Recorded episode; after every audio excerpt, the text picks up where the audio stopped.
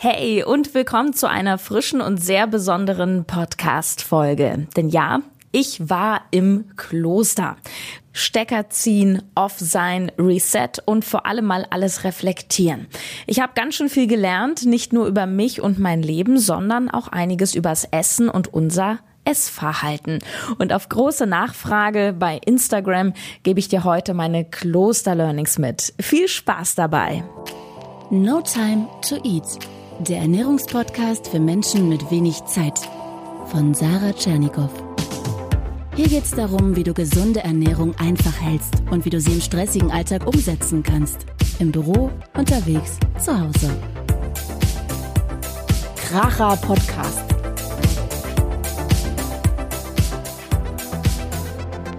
Stell dir vor, du bist an einem Ort, wo du quasi keinen Handyempfang mehr hast wo du beim Joggen Schafe triffst. Ja, ein braunes Schaf stand mitten auf dem Weg, da war kein Zaun, kein Hirte, kein anderes Schaf. Ähm, ein Ort, an dem wenig gesprochen wird, ein Ort, den das Navi kaum findet. Ähm, ein Ort, wo das nächste Geschäft 20 Minuten Autofahrt entfernt ist, wo einmal im Monat Lebensmittel hingeliefert werden. Ja, herzlich willkommen im Kloster Gerode, ganz im Norden von Thüringen. Ein, ja, es ist ein scheinbar unberührter Ort mit so viel Liebe. Ein Ort der Fülle und der achtsamste Ort, den ich bisher kennengelernt habe. Ja, ich habe mein Handy dort ausgemacht. Jeden Morgen um 6.30 Uhr weckte uns der Gong. Nur dieses Geräusch habe ich für dich aufgenommen. Ich befand mich natürlich im Flugmodus. Ansonsten muss ich sagen, es ist kein richtiges Kloster mehr. Kloster auf Zeit wird dort von einem Verein namens Weg der Mitte betrieben. Da geht's nicht um Religion und abends werden eher Multikulti-Mantras gesungen. Da läuft auch niemand in einer Kutte rum. Und ja klar wird da auch gesprochen, aber nicht immer. Ich kann dir nur wärmstens empfehlen, dort mal hinzufahren. Da ist wirklich so viel Liebe und vom Koch über die Putzfrau bis zum Veranstalter. Das sind ganz flache Hierarchien. Alle sind irgendwie eine Gemeinschaft und sind für eine gute Sache unterwegs. Und die gute Sache ist nicht nur Liebe, sondern vor allem Wertschätzung für das, was ist. Wir haben ja alle no time. Wir haben no time to eat, no time for privacy, no time for fitness, no time für nichts. Dafür jede Menge To-Do-Listen, Verpflichtungen und Termine. Und ich habe im Kloster viel über das Thema Zeit nachgedacht. Ich habe nochmal bewusst wahrgenommen, wie wenig Zeit wir uns im Alltag zum Beispiel fürs Essen nehmen. Und die erste Erkenntnis ist mehr eine Frage, die sich mir aufgedrängt hat. Wieso eigentlich nicht? Wieso nehmen wir uns keine Zeit fürs Essen? Für etwas, das ja so essentiell ist, das wichtig ist für unsere Gesundheit, für unser Energielevel. Und spätestens hier wird's ja auch für jeden Workaholic interessant. Energie. Ja, ich habe mich gefragt, wieso wir uns eigentlich so wenig Zeit für etwas so Wichtiges nehmen. Und ich habe ehrlich gesagt keine Antwort darauf gefunden. Keine Zeit heißt ja immer keine Wichtigkeit, keine Dringlichkeit vielleicht auch. Andere Dinge sind uns in dem Moment wichtiger als beispielsweise das Essen. Was war eigentlich zuerst da? Wir mit unserem keine Zeit Gehabe oder die vielen schnell, schnell Food-Angebote, die wir unterwegs so bekommen? Ja, vermutlich waren wir zuerst da. Denn die Produkte entstehen ja auf Nachfrage. Sie entstehen als Lösungen für unsere Probleme. Das Interessante beim Essen im Kloster war, wir haben gar nicht so lange gegessen. Also nach 20 Minuten waren wir im Grunde auch fertig. Doch da wir in Schweigen gegessen haben, ist automatisch Folgendes passiert. Wir wurden alle langsamer. Denn wenn du nicht redest, dann bist du mit dem Fokus voll bei der Sache. Und wenn du mit dem Fokus voll auf einer Sache bist, dann nimmst du mehr davon wahr. Dann tritt die Wertschätzung ein. Ich habe zum Beispiel oft mein Essen erstmal begutachtet, mir den Teller ähm, genau angeschaut, also und dran gerochen und ganz ehrlich, wie oft machen wir das im Alltag? Eigentlich nie. Das Essen wurde eingeleitet, ähnlich wie wir das vielleicht von einem Tischgebet kennen, nur eben ohne Religion. Das heißt, wir haben einen Kreis gebildet um das Buffet. Wir sollten für einen Moment die Augen schließen, unsere Füße am Boden wahrnehmen und uns innerlich für das Essen bedanken. Zum Essen gab es übrigens unfassbar gutes, leckeres Zeug. Das Kloster Gerode hat insgesamt ein Grundstück von 10 Hektar, also gigantisch. Und im eigenen Garten, wo übrigens auch Gärtner richtig ausgebildet werden, pflanzen die alles Mögliche an Gemüse und Kräutern selbst an. Und was saisonal bedingt ja nicht da ist, wird von einem Bio-Großmarkt geliefert. Und nach der Ernte wird alles von einem im Übrigen sehr guten Koch zubereitet. Ähm, es gab zum Beispiel viel Kürbis, Couscous mit Zuckerschoten, gebratenes Tofu. Morgens habe ich ähm, viel Joghurt gegessen mit Haferflocken, Leinöl, ganz viel Obst. Also sehr, sehr, sehr clean. Um, abgesehen von Milch und Joghurt gab es kaum tierische Produkte, also Honig noch, ähm, aber keine Eier, kein Fleisch. Ich wusste das vorher und ich habe mir eine große Dose Proteinpulver auf äh, das Zimmer mitgenommen, um auf mein Eiweiß zu kommen. Man muss ja nicht alles immer 100 Prozent mitmachen. Ja, dass du die Kette nochmal nachvollziehen kannst. Essen in Schweigen, damit absoluter Fokus. Fokus macht achtsam bewusster. In dem Fall langsamer. Also nicht wie eine Schnecke langsam, aber sagen wir sorgsamer. Und das führt automatisch zu mehr Dankbarkeit und Wertschätzung. Ich glaube ja, dass uns die Dankbarkeit fürs Essen deswegen abhanden gekommen ist, weil wir in einem so kranken Überfluss leben. Ob es der Apfel ist oder die Tafel Schokolade, wie soll ich das auch wertschätzen und bewundern, wenn ich alles im Übermaß im Supermarkt habe, die Regale sind voll und ich kann im Grunde genommen 24 Stunden am Tag alles bekommen, äh, im Zweifel an der Tankstelle. Ich habe aus dem Kloster mitgenommen und das gebe ich dir gerne weiter als SOS-Sofortmaßnahme, gerade wenn du dich mal wieder von allem sehr gehetzt fühlst ähm, oder auch merkst, dass du so gewisse Suchtmechanismen beim Essen entwickelt hast. Nimm mal deine nächste Mahlzeit im Schweigen ein und ohne Ablenkung. Weder irgendwas gucken noch unterhalten, einfach du und das Essen. Das ist ein ganz anderes Erlebnis.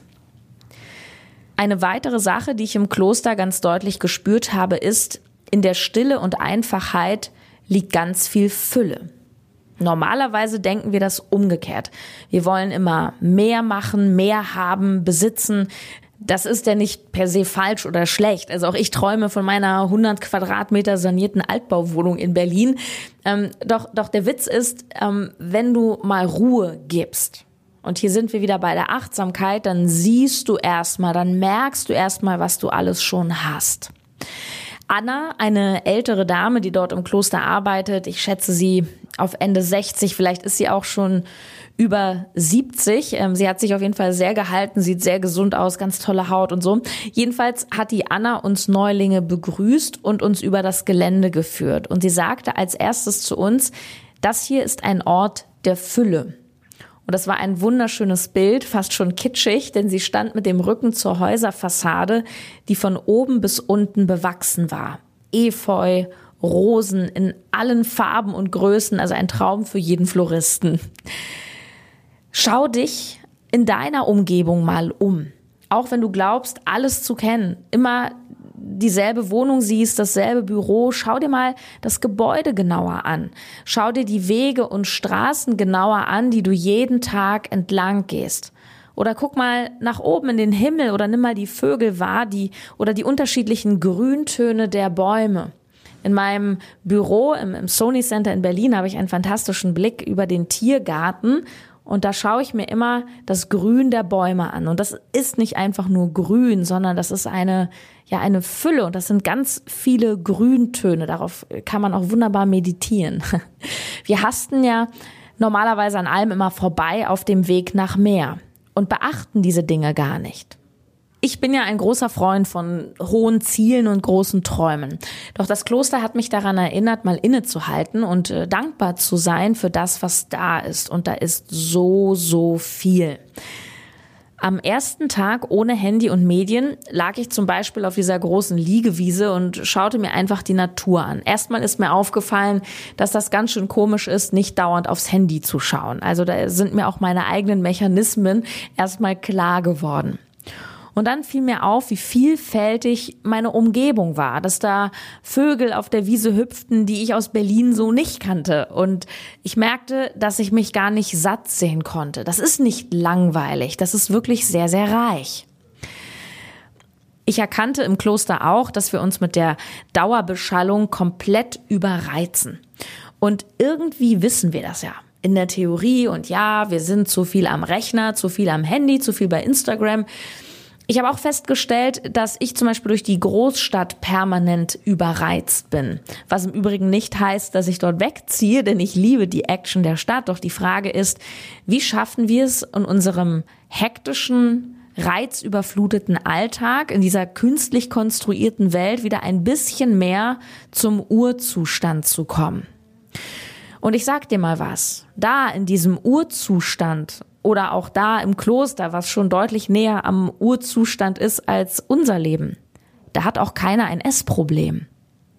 Da gibt es keine Fressanfälle, weil die Menschen dort natürlicher leben. Die sind im Übrigen auch alle schlank. Du weißt ja, dass der Drang, übermäßig zu essen, zum Beispiel nicht Maß halten zu können mit normalen Mahlzeiten, aber auch mit Schokolade oder keine Ahnung, sei es der Griff zur Zigarette, immer Kaffee, immer Feierabendbier. Das ist ja sowas wie ein ungesunder Ausgleich. Doch zu was? Ich kann dich nur herzlich einladen, dich für deinen inneren Frieden mit der Frage zu beschäftigen, was ist denn ohne Beschallung da? Was ist denn da ohne Fressanfall? Was ist denn da, wenn ich nicht rauche, wenn ich nicht trinke? Was, was ist da? Und da ist auf jeden Fall ein Gefühl, das du nicht aushalten möchtest. Es kann eine Emotion sein wie Leere, Traurigkeit oder auch ein Körpergefühl wie einfach ja äh, Müdigkeit oder Stress ähm, oder auch Symptome, die wir ja auch Entzugserscheinungen nennen, wie Nervosität oder Herzrasen. Fakt ist, egal zu was du greifst, wenn du dich in deinem, ich sag mal, negativen Muster, in deinem Laster befindest, ähm, du machst es, weil du ein oder mehrere Gefühle nicht da haben willst. Doch nur wenn du dich genau dem stellst, was da ist, wirst du die Muster auch aufbrechen können.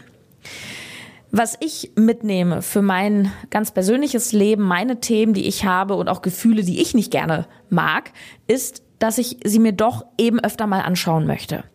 Sie kurz, wenigstens ein bisschen länger als sonst ertrage und nicht gleich versuche, alles wegzumachen. Anna, die weise Frau im Kloster, ähm, die sagte, erst durch unsere Bewertung wird ein Gefühl ja gut oder schlecht.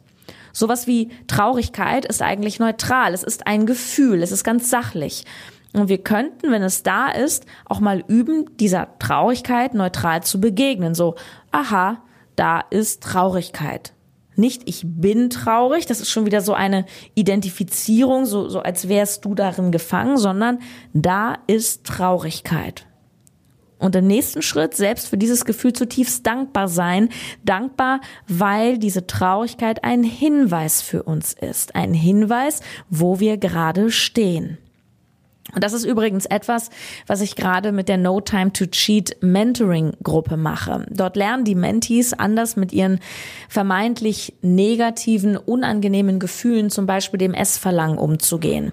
Und dann verschwindet es irgendwann, wenn wir ihm anders begegnen, aber es geht garantiert nicht weg im Kampf. Also im Kampf gegen Gefühle, gegen dein Verlangen wirst du früher oder später immer verlieren. Und es wird vermutlich sogar schlimmer, denn das, was wir weghaben wollen, krampfhaft, das wird meistens mehr. Möglicherweise wird es im Herbst auch wieder eine neue Mentoring-Gruppe geben. Folgt mir auf jeden Fall weiter auf allen Kanälen, damit du es nicht verpasst, wenn wir eine weitere Runde eröffnen. Das ist wirklich eine, ja, eine ganz tolle Atmosphäre und das Wunderbare an so einer überschaubaren Gruppe von 20, 30 Leuten ist, dass du viel mehr Ansprechpartner hast als nur den einen Coach, viel mehr Support und unterschiedliche Tipps und Sichtweisen auf ein Thema beispielsweise von Gleichgesinnten. Macht auch sehr, sehr viel Spaß und gibt sehr, sehr viel Halt und Kraft. Eine Sache habe ich noch, die ich dir mitgeben möchte aus dem Kloster. Dort geht es viel um Nächstenliebe darum, der Gemeinschaft zu dienen, also ein wichtiger Bestandteil zu sein, vor allem aber auch etwas für andere zu tun.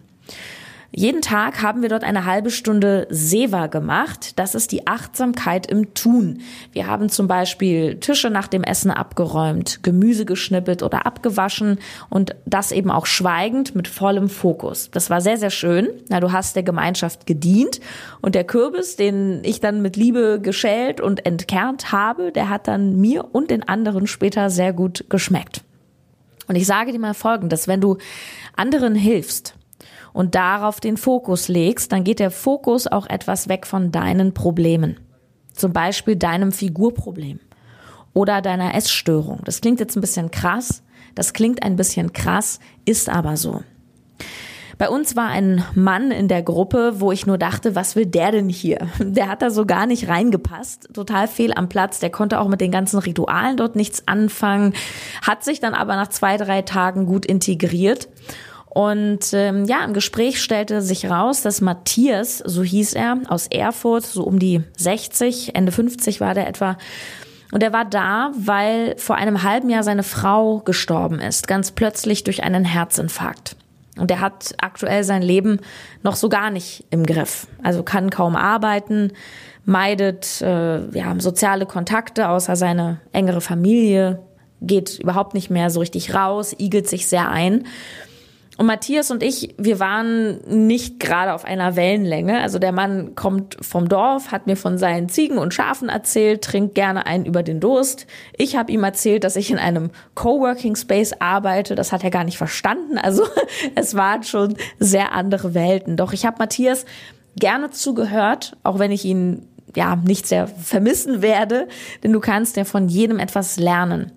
Und wenn du einem trauernden Menschen zuhörst, dessen Frau einfach weg ist nach 40 Jahren glücklicher Beziehung, dann verstehst du in dem Moment deine kleineren Probleme nicht mehr. Beziehungsweise sie haben mal Pause, weil auch unsere Themen haben ihre Berechtigung, doch sie haben mal Pause.